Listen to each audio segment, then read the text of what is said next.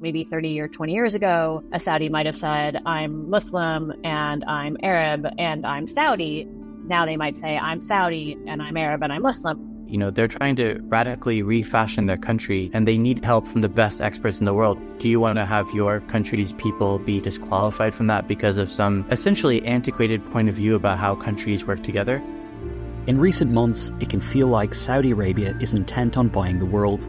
It's bought up much of golf, sports teams, many of the globe's best soccer players to its own domestic league, and it owns huge chunks of many of the biggest companies on the planet. But Saudi Arabia is not just on a shopping spree. The once insular, oil rich kingdom is transforming into a major diplomatic and military player, a pivotal actor in the energy transition, and looks set to host high end cultural events like the FIFA World Cup. You know, they know that buying a football club immediately brings you a billboard into a global game that allows you to completely reposition yourself and rebrand yourself. It feels like we're entering the era of the Saudi project. But what exactly is the kingdom trying to achieve, and will it succeed? Coming soon from Intelligence Squared, the Saudi Project is a new podcast series seeking to answer some of these questions and more. Britain does have choices. It's not either or situation. We either indulge Mohammed bin Salman or boycott Mohammed bin Salman. There is a third choice. Search the Saudi Project wherever you get your podcasts. What are you doing right now? Perhaps you're in the supermarket. Maybe you're on a run or on the commute. But wherever you are in the world, and whatever you're doing, right now you're also listening to my voice. This is the power of podcasts. The ability to communicate with your audience in an intimate and intentional way through audio. I'm Bea Duncan, Senior Partnerships Producer at Intelligence Squared. We've been a world leading forum for talks, debates, and events for over two decades. And we also use our cutting edge curation, creativity, and editorial expertise to elevate your brand to new audiences with podcasting. Intrigued? To find out what we can do for your organisation, book into a free consultation with me today. Find out more by going to www.intelligencesquared.com forward slash partnerships.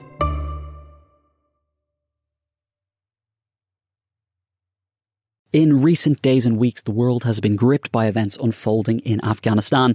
As the United States has withdrawn troops and the Taliban has swept to power, we've been trying to put together the pieces of what this means for the Afghan people and the world more broadly. So in today's special episode, broken into two parts, we'll be first speaking to Shabnam Nazimi, British Afghan commentator, and then in part two, we speak to Jeremy Bowen, BBC Middle East editor, and Shadi Hamid, senior fellow at the Brookings Institute and author of Islamic Exceptionalism. And the podcast is hosted by Manveen Rana, senior investigative journalist at The Times and host of the excellent podcast Stories of Our Times. We hope you benefit from today's episode. And if you'd like to hear more from our speakers, you can find links for their work and podcasts in the episode description. But now let's go to the episode. The Taliban, a militant Islamist group that ran most of Afghanistan in the late 1990s, have taken back control of the country. The US led invasion under President George W. Bush in 2001 ousted the hardline political movement from power, but they never left. And after 20 years of war, the Taliban have swept to victory again. The group completed their rapid advance across the country by capturing Kabul on August the 15th, shortly after the US forces announced their final withdrawal. The decades of conflict have killed tens of thousands and displaced millions of Afghans. Taliban forces have pledged not to allow the country to become a base for terrorists who could threaten the West. But questions are already being asked about how the group will govern the country and what their rule means for human rights, political freedoms, and the geopolitics of the region. I'm Manveen Rana, and in this episode, we'll speak to experts about what's next for Afghanistan. Our first guest today is Shabnam Nazimi, a British Afghan activist and political commentator. She is the executive director of Conservative Friends of Afghanistan, an influential group that exists to promote the understanding and support for Afghanistan in the United Kingdom. Shabnam, thanks for joining us. In the last few days, we've all been gripped by the news coming out of Afghanistan and watching the scenes unfold. Your own family fled the country in 1999, essentially because of the Taliban at the time. I wonder if you could just tell us what the past few days have been like for you. You know, what, what have your thoughts and your emotions been watching as the Taliban have swept across the country again? Thank you, Manveen. The past few days, I've felt like I've been dreaming. I didn't think that the country would ever have to face Taliban rule ever again. And it was something my parents and my family fled from because they knew that as a, as a girl, as a young girl, and as a woman today, I would have no future in a country like that. And to think that after 20 years of international investment, time, effort, money, sacrifices, that the country was handed over to the Taliban so easily is devastating and heartbreaking at the same time. And I understand that sense of betrayal and abandonment that Afghans speak so often about now. Um, they've been left stranded on their own. And I think that sense of humanity in this specific case uh, and in the last few days is where that's been lost. People have sensed, and particularly you know, the Afghan community in the UK as well, have just felt the sense that you, when we need you, you've you've you've let us down, and I'm just heartbroken that another lost generation of, of Afghans will have to go through the trauma and through the violence of and brutality of, of, of Taliban rule. Unfortunately, you know, Afghanistan has been in conflict since 1978. It's been ongoing, and you know different regimes came and, and, and, went. But this is the second time now that the country is under Taliban control. So it, the, the, the future seems very bleak. I mean, you talk there about the sense of betrayal and, and the sense of the country being handed over to the Taliban. What did you make of comments from people like President Biden, who said that the Afghans have got to fight for themselves and the Afghan army should have done more? I've been infuriated over the last few days uh, with Biden's statement that this was a forever war. We couldn't stay there any longer and that Afghans should have fought. Afghans did fight. You know, NATO and the US and the international community from from 2014 onwards were there on a non-combat role. You weren't fighting. You were there as a morale, as a support system to provide logistics, to provide aircraft, and to provide the training that the 400,000 Afghan forces required to fight insurgent groups and the Taliban. So to say that that is a reason for why you left, I don't buy it. I understand that you know, Trump's. I remember when I, I, I was infuriated with, with Trump introducing the peace process and starting the whole idea that we should withdraw. And I thought, you know, once we've got Biden in place, hopefully he will take, he'll remove these decisions. And even, even if the peace process continues, that he will put conditions on the Taliban. If I, when Biden came in, he made it a thousand times more worse. So I think we now know America's place in the world, and it isn't one that is a friend or an ally and it isn't one that one that anyone can rely on anymore.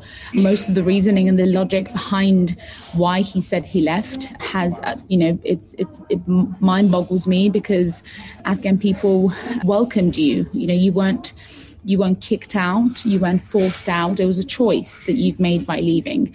And not and you, by leaving you haven't just left afghanistan. You've left your position around the world and particularly in that region as a country that promotes human rights and democracy and freedom because no one your reputation as, as that that sort of nation um, that so much so many countries around the world see as the land of the free has completely been lost I mean, you mentioned the, the Trump deal there. You know, um, President Trump did his own deal with the Taliban, which didn't include the Afghan government back in February 2020.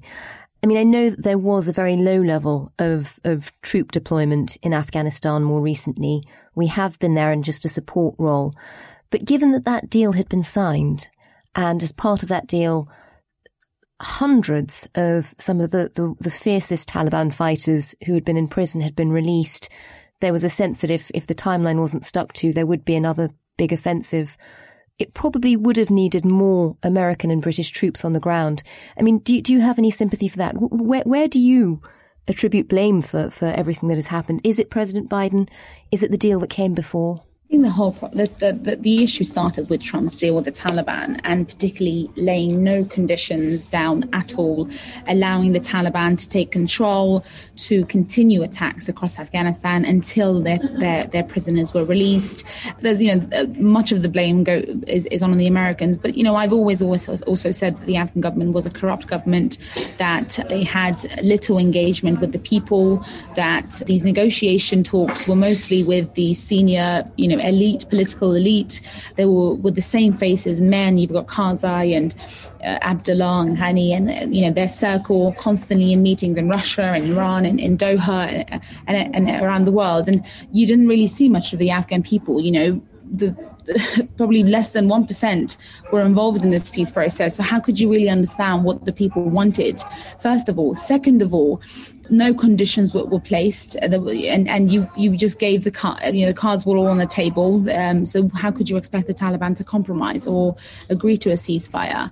I think mistakes were made in, in that regard. Biden then, I think, when he came in, honestly, the Afghan people had a lot more hope that he will take back what had happened, that he will slowly begin or re- re- restart this process and allow the Afghan people to be consulted a lot more, allow an opportunity for us to lay conditions and really work a lot more openly with, with the people and in an inclusive process. The withdrawal was sudden, it was quick. And when we talk about the fact that the country may have required more troops on the ground, uh, more NATO troops, well, you know, we've got we've we, we had troops in in the, in the UK had has had troops in, in Germany since 19 even when the Second World World War ended for, for many years out of endurance and perseverance. And we won the Cold War through that. You know, we've got uh, troops in Cyprus today, and the US has troops in South Korea and, and, and countless other places. And, you're, and to say that you couldn't do the same for Afghanistan and that it took a lot more time and effort is, is something I don't accept. And even in Iraq today, there are 3,500 NATO troops there present simply to ensure that insurgent groups do not restart operations. And more importantly, I think it's really clear, it's important to understand that with Afghanistan, you were there to promote Western values, and these values were accepted by the Afghan people. And keeping harmony and peace in Afghanistan meant not only peace in the region, but it also meant peace in, in your national countries, uh, whether that's the US or the UK or the West. So Afghanistan is a key location. It's the heart of Asia. It's always been a key location. By remaining there and investing time and energy, you would have ensured security globally. Now that's lost completely. And we're now left in, in, in an uncertain position where the MI5, CIA, and so many other intelligence uh, uh, services are saying that Afghanistan may well become a terrorist haven once again. So we've made a huge strategic error, not only in terms of security, but in terms of betraying the very people who relied on your support and wanted you and welcomed you in that country because they wanted to live by the values that you promote. I mean, for people who haven't been to Afghanistan, could you just paint a picture of what, you know, the last 20 years of having NATO on the ground, and we know that much of the population is under the, you know, uh, is of the age where they don't, they've never even lived under Taliban rule, or they have no memory of it.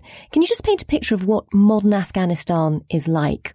What is it that you're afraid will be lost? Sure. So I I returned to Afghanistan probably every year or every other year since since around 20, 2004. Met with politicians, activists, women, girls, students, NGOs, and the, the difference that I saw in the, this new Afghanistan was was was in was incredible.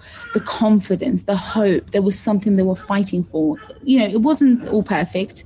There was still attacks. There was still deaths. There was still violence but people had there was a sense of you know ambition and hope that this was they were moving forward women were able to study, they were able to work. I remember I, went to cafe shops and restaurants, and men and women would socialize together, girls, young boys, and this was, it, you know, it felt like one any other country around the world. that, you know, there was comfort, there was security, and particularly for my parents and my family members who weren't able to travel to other provinces and their homes in terms of like Padawan, where my father's from, and Laghman, where my mother's from. Previously, because of security, we were able to travel there countless times across different provinces. That's all gone. You know, you can't do that anymore from from what I'm hearing on the ground. And I, I'm daily con- I'm contacted daily on daily basis by the you know friends and family who who I've been in, working with over the last couple of years and raising awareness who've t- told me time and time again that they actually asked for help. They told the UN, they told the world that this is not a, a, group that we want to negotiate with because we, we see the reality on a daily basis. They wanted to be heard and, and they weren't. They were silenced, they weren't listened to. So what we're what, what what's happening now, I guess, is and what I'm so heartbroken over is that all of what you achieved, which took a lot of struggle, has has now been lost. And you know, 69 female MPs were in, in, in the Afghan parliament, all of whose lives are now at risk. 20 years la- later, if we do go back, we'll have to start from scratch. And Shabnam, you, you said that you're in touch with people on the ground every day. What are you hearing? How much has their life changed already, both in Kabul but across the country? On the streets, there are barely any women. My own family actually do not leave the house. They've put, pulled up their curtains and they, are not going to school, they're not going to university. Not because I, you know, I'm not hearing that the schools have been closed, but what I am hearing is people are too afraid to even go out. So over the last week or two, we are hearing of brutality in terms of violence. There is lots of door-to-door patrols taking place, house searches, um, particularly the ones who the Taliban are looking for, and these are, the ones that have been very outspoken against the Taliban, the ones that fought against the Taliban, so soldiers. So you know they're doing their they're, they're beginning their their work in terms of laying out the, the landscape and figuring out what's what in terms of what will happen moving forward. In my opinion, I think the Taliban are waiting uh, for the international community to fully evacuate. They are they have very professional PR operations going on, very diplomatic and strategic, because they want to be recognized as a legitimate group and as a legitimate government. But once that door is closed and the world has left and Afghanistan's left alone, then we'll probably see the reality of what a Taliban government actually means. These are fighters, these are individuals who uh, you know, all they know is violence and brutality. They have not been educated. So, how could you expect a group like this to govern a country of 38 million people, and particularly a country that is incredibly impoverished, very poor? A humanitarian disaster is, is on the brink. To, to govern a country like that, I don't believe that Taliban will be able to do that. You described sort of a very slick PR operation, which, you know, we're all seeing coming out of uh, of Kabul, we're hearing the Taliban say things like, you know, they want to be more inclusive, they understand women have to have rights. A very different face of the Taliban than than the one that your parents escaped in the 1990s, when you know obviously music was banned, women couldn't be educated. Do you believe there is any hope that you know if if they end up in a government, perhaps with sort of some of the uh, politicians from the government that's just fallen, is there any hope that this might be a more moderate version of the Taliban? As we all um, may have seen, the press conference took place a couple of days ago by the Taliban, where they invited journalists with a room filled of hundreds of, of reporters, mostly men. I initially thought there were no women present, but some uh, some people pointed out there were actually three female journalists, one who, was a foreign journalist. Um, those female journalists asked the Taliban whether women had any role in society in Afghanistan, in this new Afghanistan moving forward, whether they can study and work. Initially, the Taliban didn't respond and said this is this will be up to the government, the new government. And when he did respond, he said that uh, they will be able to work and study, but only according to Islamic law or Sharia law. Now, I think there's a lot of skepticism to what this actually means. They're sugar sugarcoating it. They're saying that it will happen, and they're finishing that sentence with according to Islamic law the Afghan government was an Islamic government. The Afghan constitution was an, was an Islamic constitution. So, what makes the Taliban constitutional government different to what we already had in the last 20 years? What it says to me is that you are saying indirectly that it's very different and that women and girls will not actually be able to work because according to your Islamic laws or beliefs, women and these extreme beliefs that they have, women have no role in society. There is still a lot to, to be seen. We've, we've just got to keep eye, our eye on, on the country. I, I want to make sure that people don't suddenly ignore uh, and forget what's happening once, once the international community have fully evacuated and withdrawn. It's so important that we continue to listen, continue to raise, raise awareness, because I think the reality of life under, under Afghanistan, in, in, under the Taliban rule in Afghanistan, will start to un- unravel once those doors are closed and the Taliban have full control of every corner and street of Afghanistan and the airport, and we'll, we'll see what happens then.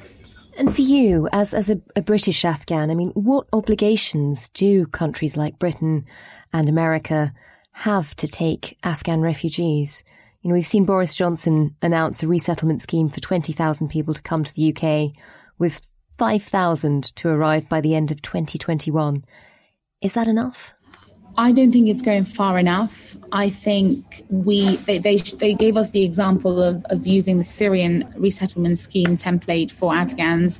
Unfortunately, I don't believe this is a similar situation. Afghans have been in conflict for, for many more years. I'm not I don't want to compare and contrast, but I think we need to take Afghanistan as a unique case.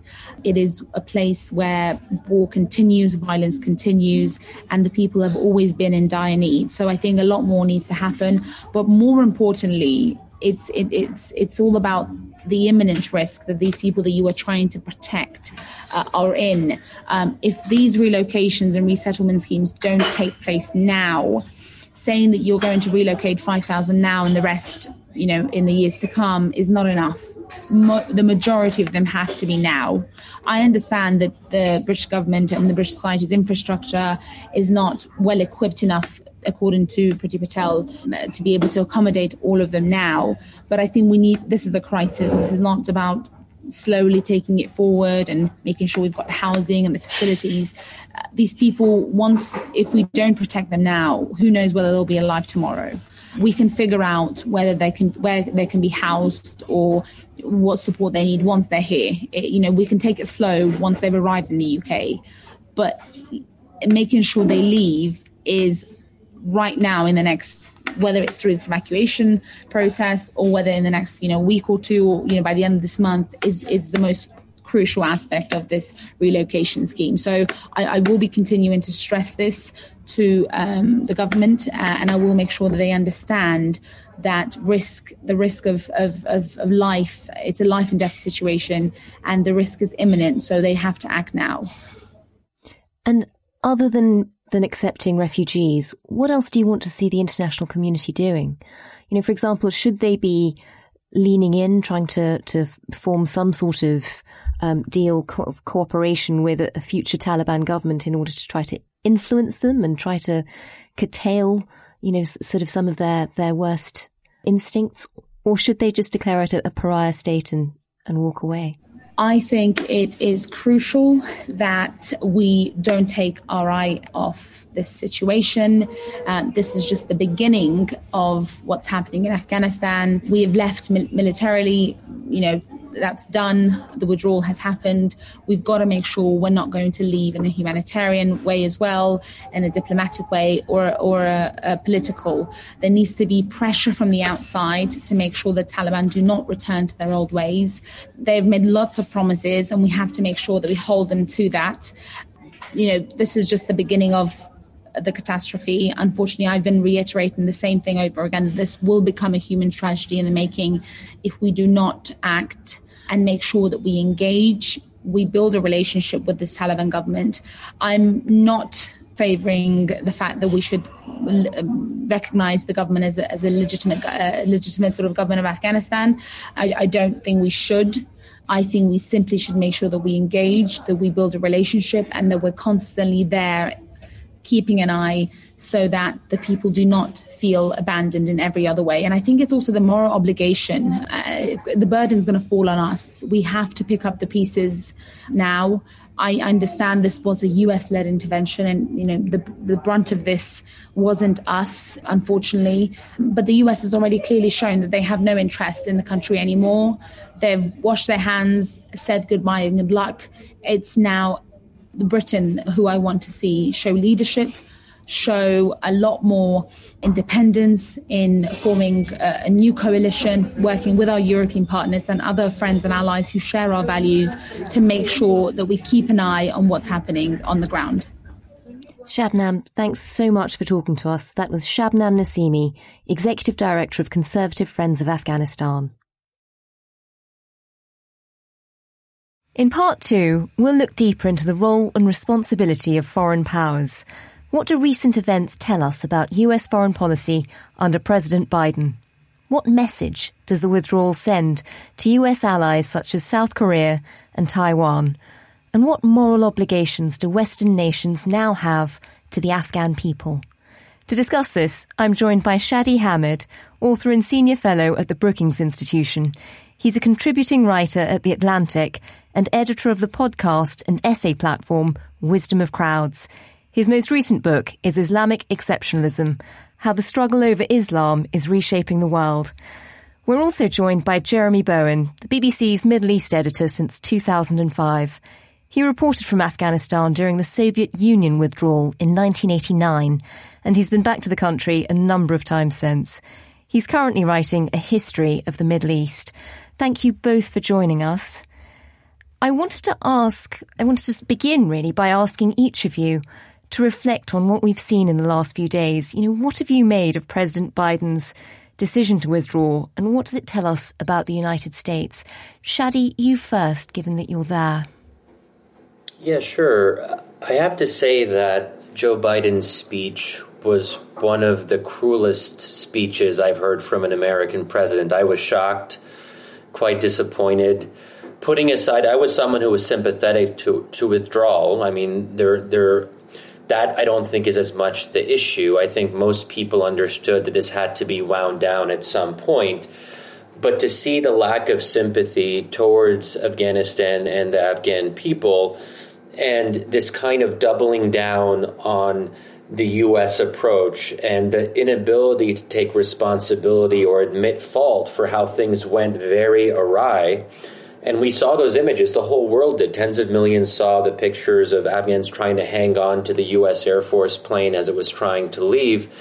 So I think that at the very least, regardless of where you stand on the policy debate, I think there, there was a desire to see someone who was more engaged, who seemed to actually care about the fate of Afghans. But instead, what we saw was primarily blaming Afghans themselves for, as Joe Biden put it, for not willing to fight for their own future. And I think considering the blunders of the U.S. approach over the last 20 years, to, to shift the blame almost entirely on Afghans and not acknowledge our own tragic role from the Bush administration onwards, from 2001 onwards, I think is a hard is a hard pill for a lot of people to take. And I think that also it did seem to me sometimes in listening to Joe Biden's speech that it sounded a bit like an America First policy of Donald Trump. That now we have America First, but under a Democratic president. And that, I think, presents a real gap because President Biden came saying that he would restore moral leadership, that values would again be front and center in U.S. policy. So he raised expectations. And whether it's Europeans or Asian allies, they heard that rhetoric from President Biden that this would be prioritized, this re-engagement with the world and America's America's role in the world and then to see what seems like uh, an approach that even Trump would pe- perhaps endorse, I think it creates a real cognitive dissonance. And that's why I think a lot of our allies, as they've been telling us in recent days, especially European officials who have been very vocal, who are saying this is a debacle. And this makes us doubt U.S. Commit, uh, commitments to international institutions and to to to actually improving things, whether it comes to NATO, the UN, so on and so forth. There are a lot of implications to this. So I think now many of our allies are watching and waiting to see is this a, just a blip in the Biden administration, or does this suggest a real reorientation and a real sign of where Biden's heart really is, which is a kind of retrenchment and looking inwards? And Jeremy, for, for, you, I mean, this is a country you know well. You've been to Afghanistan on a number of occasions. What has it been like watching events unfold over the last week, and, and what did you make of, of President Biden's speech and and his his entire decision to withdraw in the way that he has? Well, you know, like I've just been hearing, I had some sympathy with the idea that the Americans couldn't stay forever. I think that was apparent, but look at the way they did it. The timing, it could have been done a much much better than that. Implementing these blighted negotiations instigated by the Trump administration, uh, talks not including the Kabul government, nation building that was talked about so much and so much money spent. Well, they created a society that people either couldn't fight for or weren't prepared to fight for. Corruption, this huge crisis in governance, which is the Middle East disease, but gone further east. And you know, you mentioned in the in the introduction that I was there when the Soviets left. You know, awfully long time ago now, and I was actually at the airport watching the final flight leaving. I was a, stuck there as a prisoner because I had turned up without a visa and they wouldn't let me in, but they wouldn't let me out of the airport either. So I watched them going. I couldn't report it. And, uh, you know, it was orderly. There were families leaving on the final plane. They just filed off, no ceremony, and took off. And, and that was it in terms of the airport anyway for the time being. But looking at what's been happening, you know, I've got this sense of historical circles closing because, first off, watching that Soviet departure in, in 89, it wasn't the only reason why the USSR collapsed, of course, but it was part of it. And the, the victory there helped uh, energize jihadists who have been so much a part of our lives and events in the world and in the Middle East now for an awfully long time. And it was, of course, the beginning, the, about that time was the beginning of the unipolar world, where there was American hegemony with, with no significant rivals of any description. And the sense I have of the circle was if that was starting about that time back in 1989, were we seeing it finally ending with the, that plane taking off and those the the echoes of Saigon, 1975, the helicopters at the at the uh, embassy, or indeed of um, you know 9/11 20 years ago, with people falling out of planes the way they f- were throwing themselves off the twin towers. Shadi, you're in Washington D.C. What's the mood been like there? I mean, you know, we've just heard Jeremy talking about this being the end of the unipolar world. We've seen comparisons and images which look very much like the, the fall of Saigon. Are Americans generally supportive of, of President Biden's decision, or do they feel like he's made a terrible mistake? So, if you look at the polling, uh, Americans seem to be conflicted and say contradictory things about whether it were whether it was worth staying and fighting the Taliban longer versus withdrawing. Some people say they supported both simultaneously, which is impossible. And, you know, this is an issue that Americans haven't been following closely. And it's remarkable how much it disappeared from the public consciousness. Let's just remember um, President Trump signed a deal, the U.S. Taliban deal, in February 2020, where U.S. officials were shaking hands with Taliban leaders. And this got very little attention, even though those images are obviously historic, considering that the Taliban was our enemy in 2001, uh, 20 years ago after 9 11. So Americans had tuned out. So I think a lot of people are just kind of catching up, and all of a sudden, Afghanistan is front and center. And people, and, and I think that creates this this weird situation where we've been so disengaged and now all of a sudden Americans are trying to get back and understand what's going on. And there's a lot of a lot of interest obviously. And this is where optics and images make a big difference.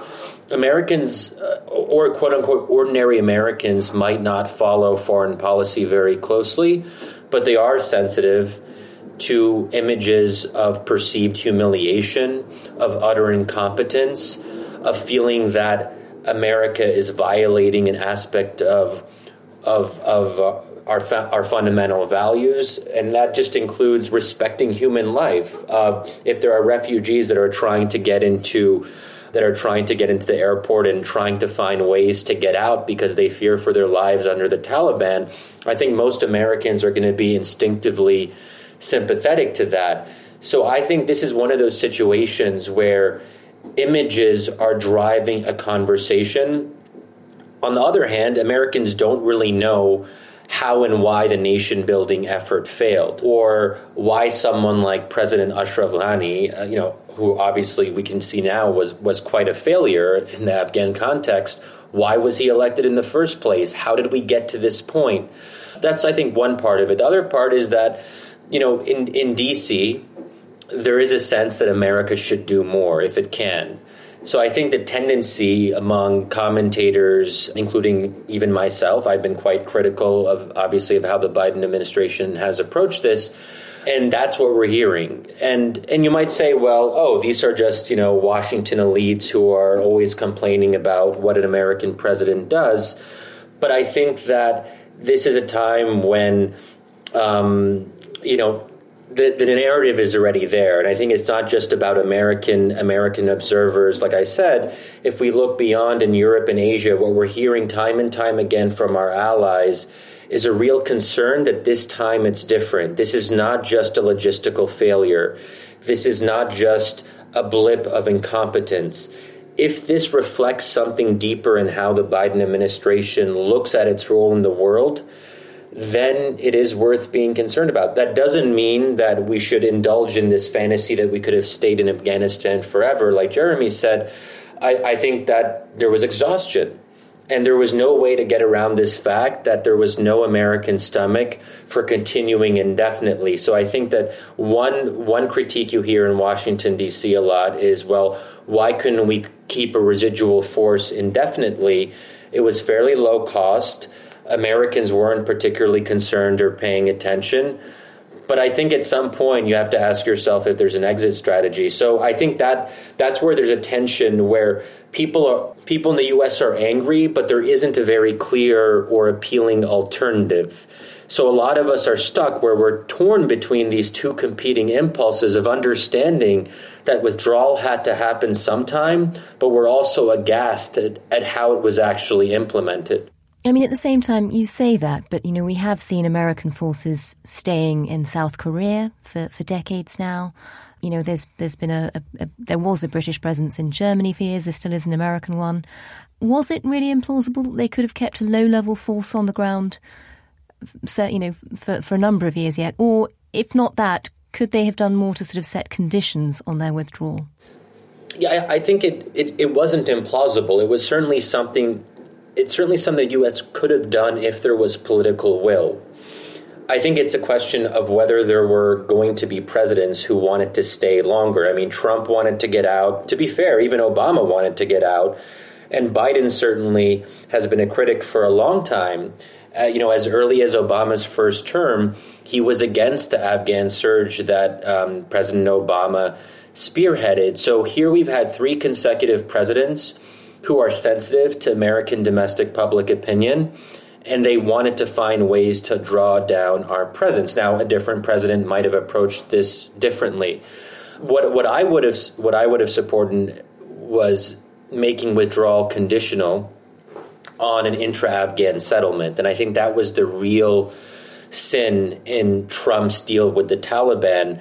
That it was really only about asking the Taliban not to support Al Qaeda or give any sanctuary to Al Qaeda and other terrorists in Afghanistan.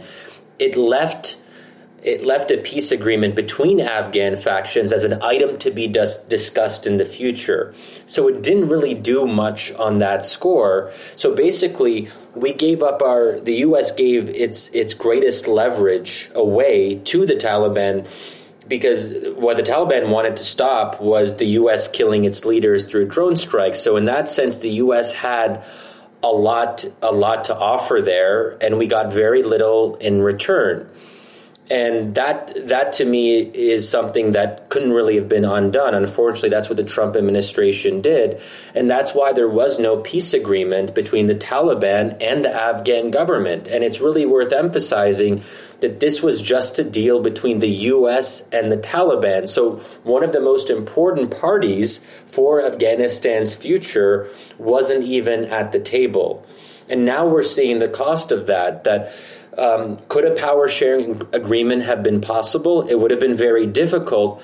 but um, did we we didn't try we didn't try particularly hard to kind of see that outcome or even give it a chance. Jeremy, we've heard there about a, succession of presidents who've been desperately looking for an exit when it comes to Afghanistan.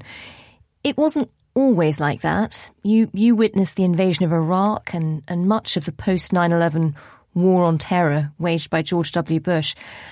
Were those invasions ever winnable wars, or were they destined to end badly? The operation in Afghanistan, you can, back in 2001, you can, you know, I think even critics of America would have said at the time, well, look, the, the attacks, Al Qaeda were training in the country.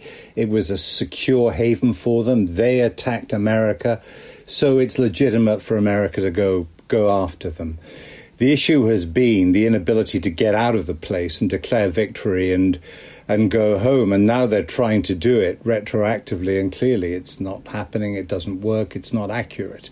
As for Iraq, I don't think that could ever have gone well. It was uh, an illegal, illegitimate war that had catastrophic consequences that are still racketing around the region with, with, without question. It was a, a terrible event that happened, and I suppose what we're seeing now is the ultimate failure of the two major responses of the United States to 9 11. First of all, it's been clear for many years that Iraq was going very badly wrong, but for a while, you might have been able to argue that Afghanistan had gone a little bit better. That argument cannot be made 20 years on. You can see what President Biden was probably hoping for that on the anniversary of 9 11, two decades on from that terrible day, uh, he would be able to say, Look what we have done. We've, we've turned the page, we've drawn a line, we've, we've got victory. Well, it's, it's not working out like that at all. And I think as well, from the point of view of those uh, from, um, you know, the ghost of Osama bin Laden, the the damage that Al Qaeda inflicted on the United States on 9 11 is still being felt because this is part of the consequences of that. So they can rub their hands his his heirs, Bin Laden's heirs, and say, look, we're still hurting these people. They may have killed so many, they may have claimed to have smashed us. Uh, the organization doesn't exist the way that it used to. There are other jihadist groups now as well. So my question would be. Is America safer 20 years on after the attacks because of the response in the war on terror? No, I don't think it. I don't think it is. So I think what we're looking back on now is a, is a protracted series of bad events that followed those attacks and coming to a real inflection point now because of what happened and the way that it happened and the sense that we're now getting into a you know much more the world's been chaotic for a while but this just adds to all of that and there are lots of imponderables now even more than before and Shadi, reflecting on that, you know, we've just heard Jeremy say America is is not necessarily any safer now than it was 20 years ago, was after we first went into Afghanistan. Do you think this withdrawal, the way it's happened, the way the Taliban have now taken over the country, will there be a rise in terrorism as a result? What, what impact will it have? There's certainly a, a risk of that, and that's something that we have to monitor very closely. I mean, the Taliban has committed, according to the 2020 agreement, that it will it will not harbor terrorists, but the Taliban doesn't have a great track record in, in terms of respecting international commitments. Obviously, we're talking about an extremist group here that has a brutal history. So, this is where the U.S. has to, in some sense, stay engaged for the foreseeable future and to track what the Taliban does or doesn't do now that it's in power. I think that the hope, and if you listen to Biden administration officials, they express this repeatedly, that they want to wait and see what the Taliban does and if they actually have changed compared to what they did in the 1990s when they were obviously known for public executions, stoning women, so on and so forth. And the Taliban is savvy.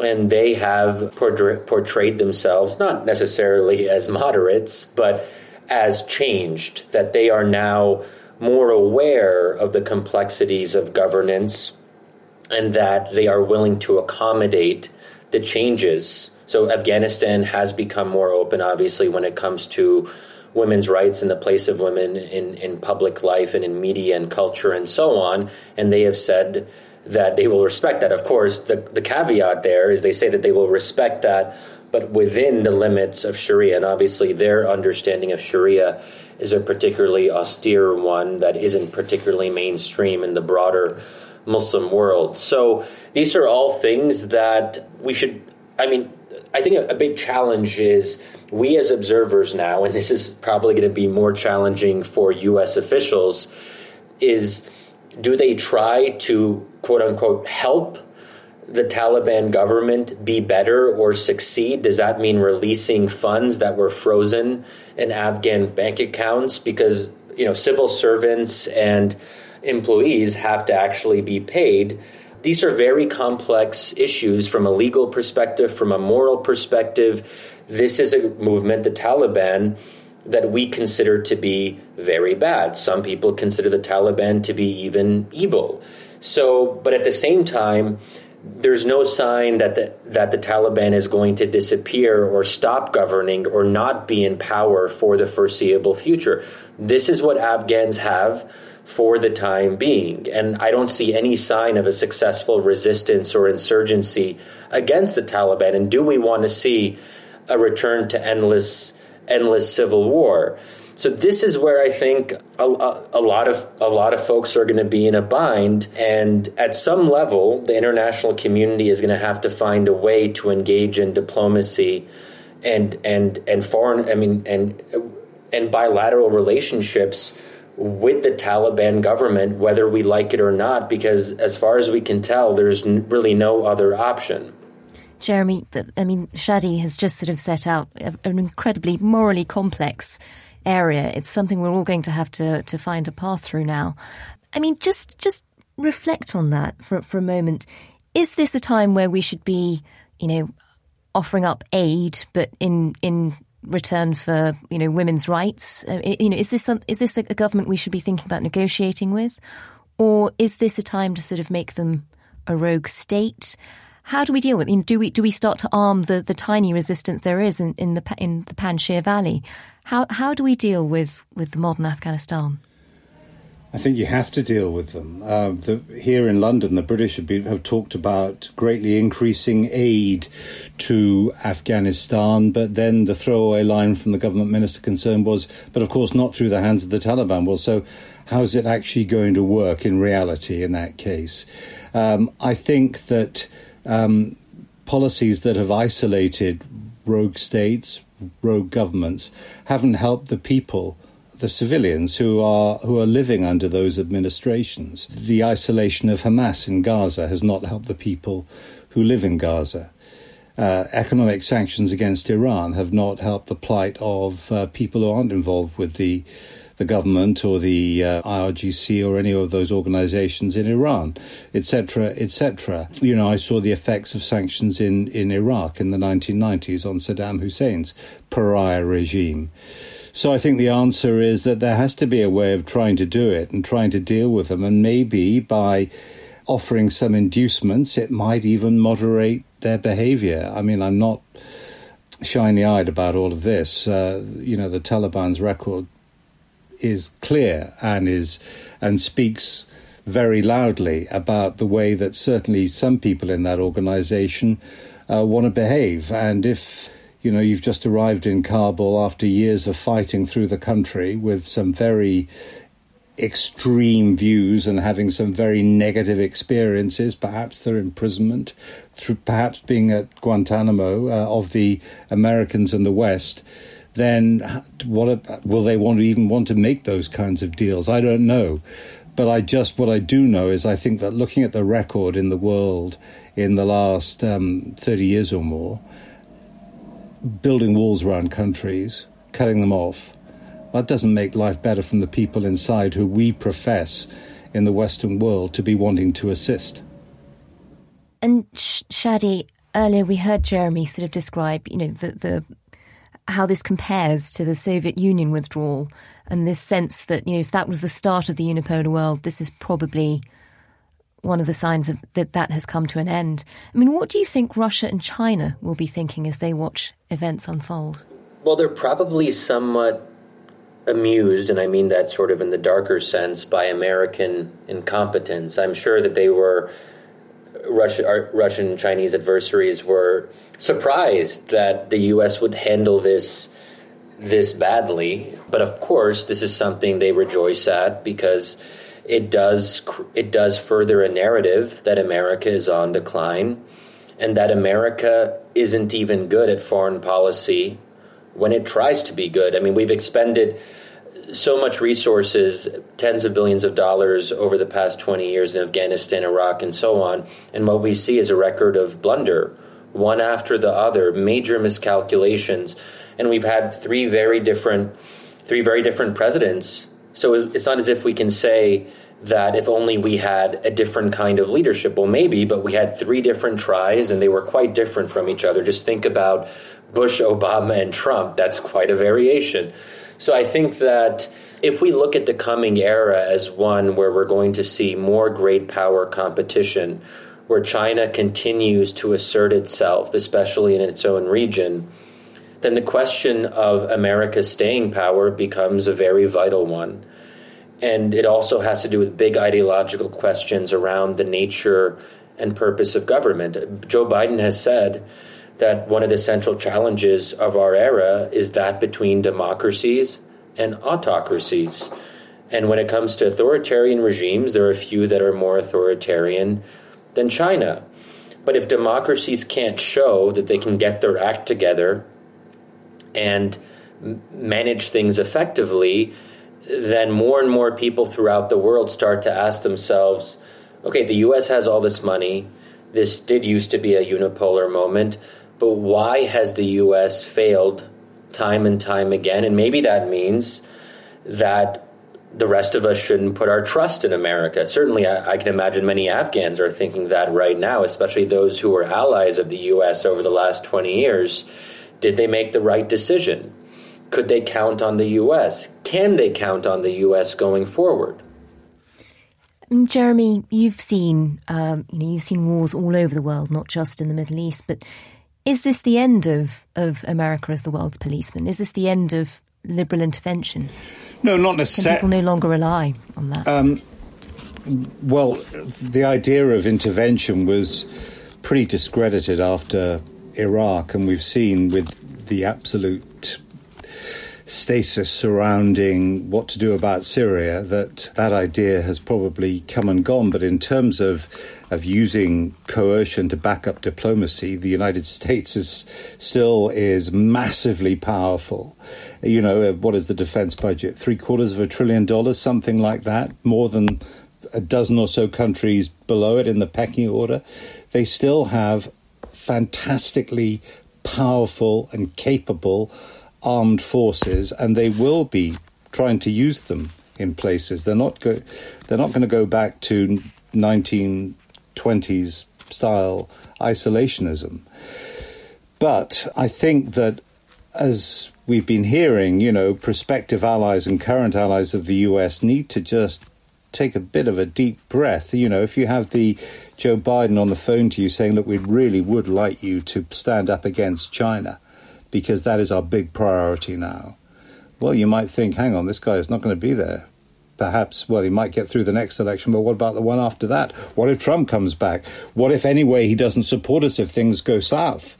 Uh, all those questions, and they're legitimate ones, will be in people's minds, and even long established allies like the United Kingdom. Uh, there have been reports now that the Prime Minister didn't get a chance to talk to Biden about this, that he wanted to talk to Biden and Biden went quiet on him, and that Britain, British forces, of course, in, a, in an operational role, pulled out years ago. But Britain itself, there was an impassioned debate in the House of Commons about things that weren't done, and influential MPs were comparing it as a crisis for Britain to Suez in 1956. I mean, I think the the the Iraq invasion was probably worse. But uh, you know, I think so.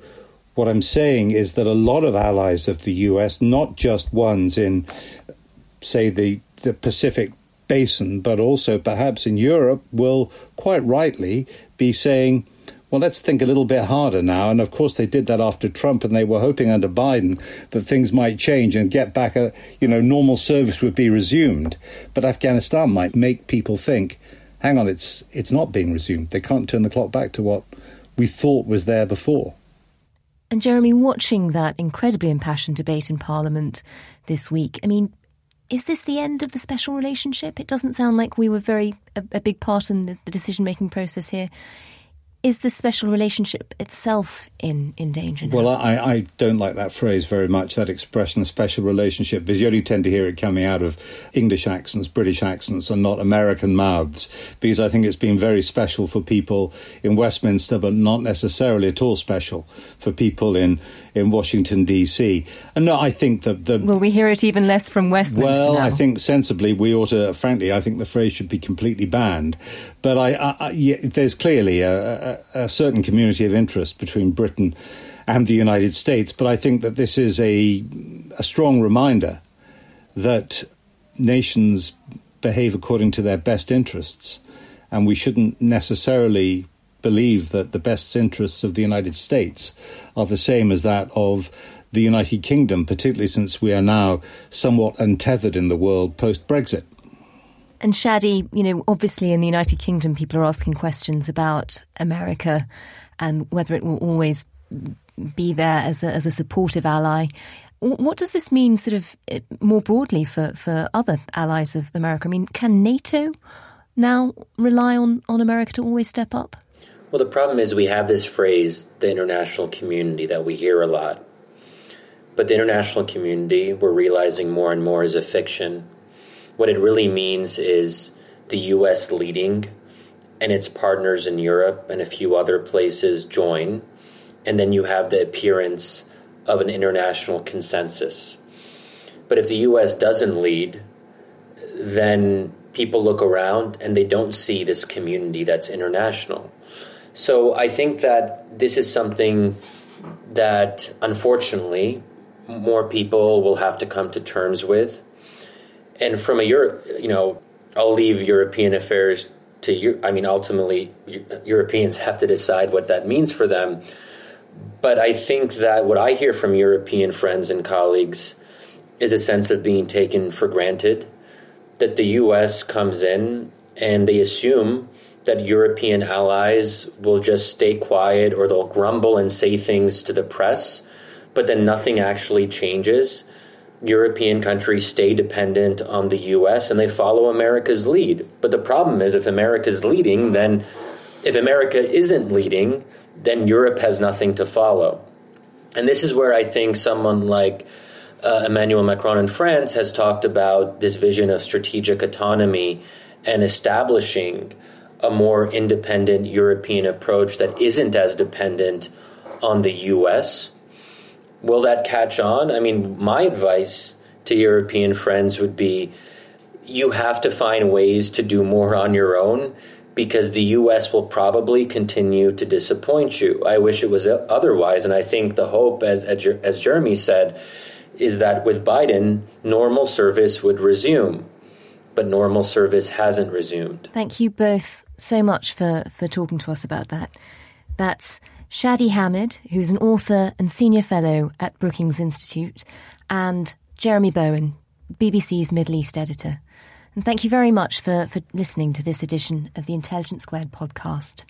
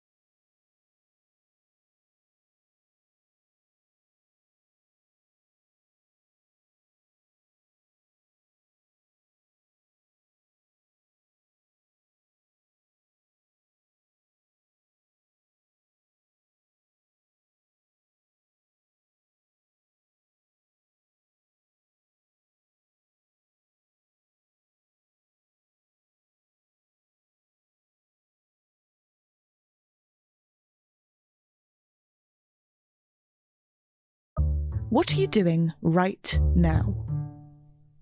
Perhaps you're in the supermarket. Maybe you're on a run or on the commute. But wherever you are in the world, and whatever you're doing, right now you're also listening to my voice. This is the power of podcasts. The ability to communicate with your audience in an intimate and intentional way through audio. I'm Bea Duncan, Senior Partnerships Producer at Intelligence Squared. We've been a world leading forum for talks, debates, and events for over two decades. And we also use our cutting edge curation, creativity, and editorial expertise to elevate your brand to new audiences with podcasting. Intrigued? To find out what we can do for your organisation, book into a free consultation with me today. Find out more by going to www.intelligencesquared.com forward slash partnerships.